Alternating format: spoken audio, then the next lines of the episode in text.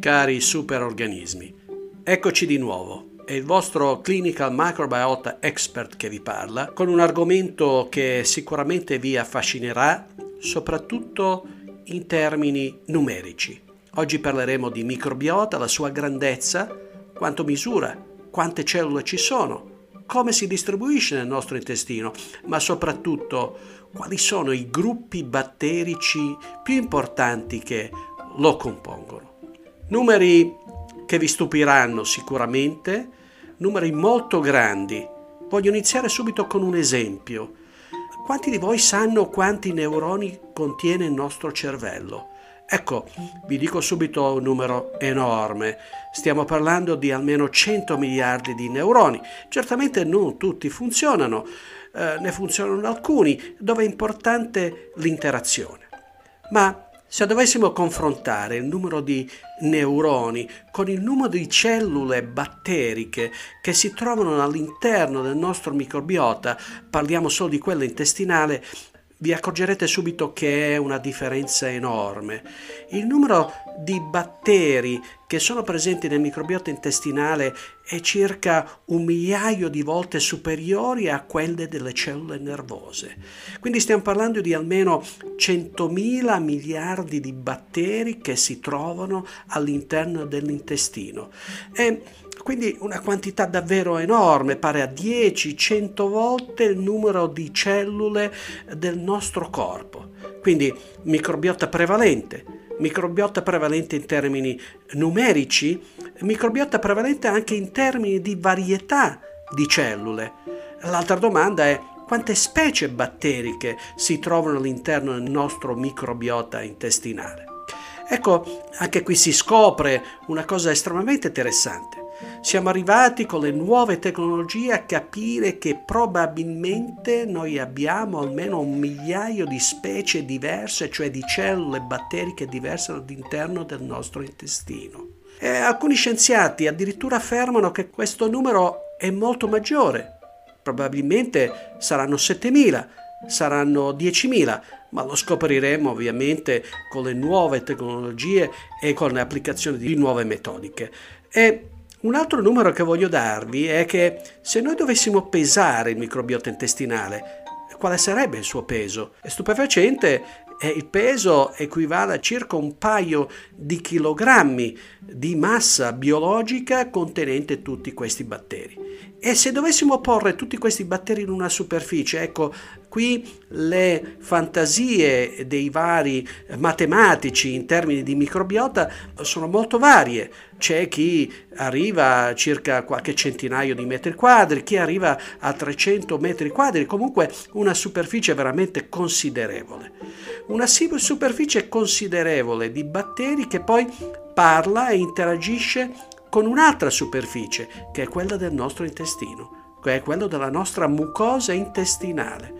Ecco, la nostra mucosa intestinale ovviamente ha tantissime attività come quella di assorbire e digerire i cibi, ma forse non tutti sanno che una delle caratteristiche più importanti dell'intestino è quella di contenere un certo numero di cellule importanti per la nostra sopravvivenza. Sto parlando delle cellule immunitarie. Tant'è vero che il 60-70% delle nostre cellule immunitarie sono localizzate nell'intestino. E da qui si capiscono già alcune cose, come questa massa biologica di batteri pari a 2 kg, a una superficie enorme, diverse centinaia di metri quadri, e che interagiscono e parlano con un'altra superficie che è quella del sistema immunitario. Ora tutti noi sappiamo come un'alterazione del sistema immunitario può portare a tantissime patologie, tante malattie e tante condizioni morbose fino al cancro. E questo lo sappiamo, ne parleremo nelle puntate successive. Da questa interazione nasce la nostra vita. Alla nascita inizia questa interazione e tutto quello che noi saremo da lì in poi sulla base di questa interazione verrà dettata proprio dal rapporto che si instaura tra microbiota e sistema immune dell'intestino. Questa massa batterica, questa massa microbica del microbiota è distribuita dal cavo orale fino al retto, cioè nella parte terminale dell'intestino e questa è distribuita in maniera differente nei vari tratti intestinali.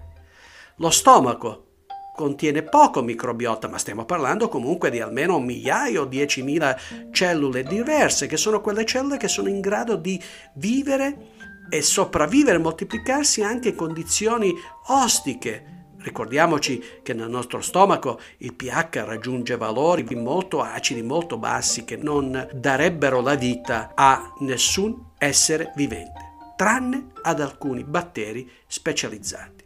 E poi andando verso il retto, verso la parte dell'ano, passando dal duodeno, dal digiuno, ecco da lì si vede che la quantità di batteri comincia ad aumentare arrivano intorno al milione, intorno ai miliardi vicino all'ilio, per arrivare poi al culmine in quello che è considerato l'organo per eccellenza per quanto riguarda il nostro microbiota, che è appunto il colon, questa vasta superficie intestinale che contiene 100.000 miliardi di batteri. Ma quali sono a questo punto i principali gruppi batterici presenti nel nostro intestino e lungo il tratto gastrointestinale. Allora, abbiamo detto che ci sono decine, centinaia, forse migliaia di specie batteriche diverse, però sono raggruppati in quattro gruppi principali dai nomi incomprensibili, eh, che ve li dico per pura formalità, ma che probabilmente comincerete poi a sentire, a risentire nelle puntate successive perché alcuni di questi hanno un ruolo determinante in alcune patologie. I quattro gruppi principali sono i Firmicutes, che occupano circa il 60% di tutti i batteri presenti nel microbiota, poi al secondo posto abbiamo i Bacteroidetes, 25-30%, poi abbiamo i Proteobacteria intorno al 10% e poi un gruppo più piccolo chiamato Actinobacteria che è intorno al 5%. Ora, questi gruppi batterici rappresentano la maggior parte di quelli che conosciamo, ma in realtà le cose sono molto più complesse. All'interno di questi gruppi batterici ci sono tantissime specie, tantissime famiglie, tantissimi gruppi cui purtroppo attualmente, nonostante le metodiche all'avanguardia che vengono utilizzate per identificare il microbiota, il 70-80%, ma forse ancora di più, noi non siamo in grado di identificarli, cioè non li conosciamo. Ecco la grande evoluzione del microbiota. Noi adesso parliamo di un organo che conosciamo solo parzialmente e che conosciamo semplicemente in alcune patologie essere responsabile assoluto, mentre in altre di collaborare perlomeno in maniera indiretta. Quindi amici, ne vedremo delle belle nelle prossime puntate.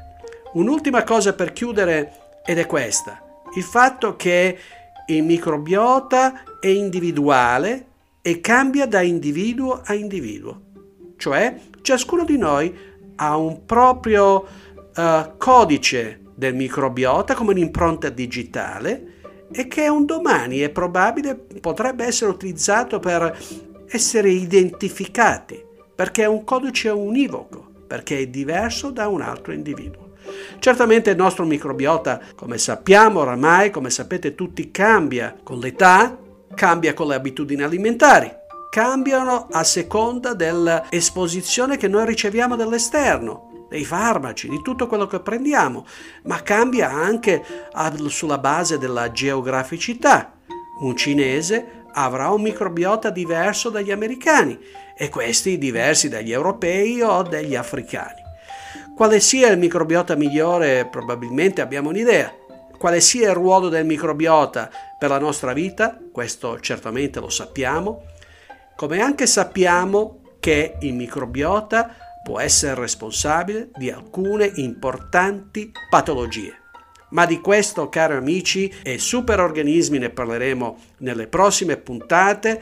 Per oggi basta con i numeri. Vi saluto e vi auguro una piacevole serata.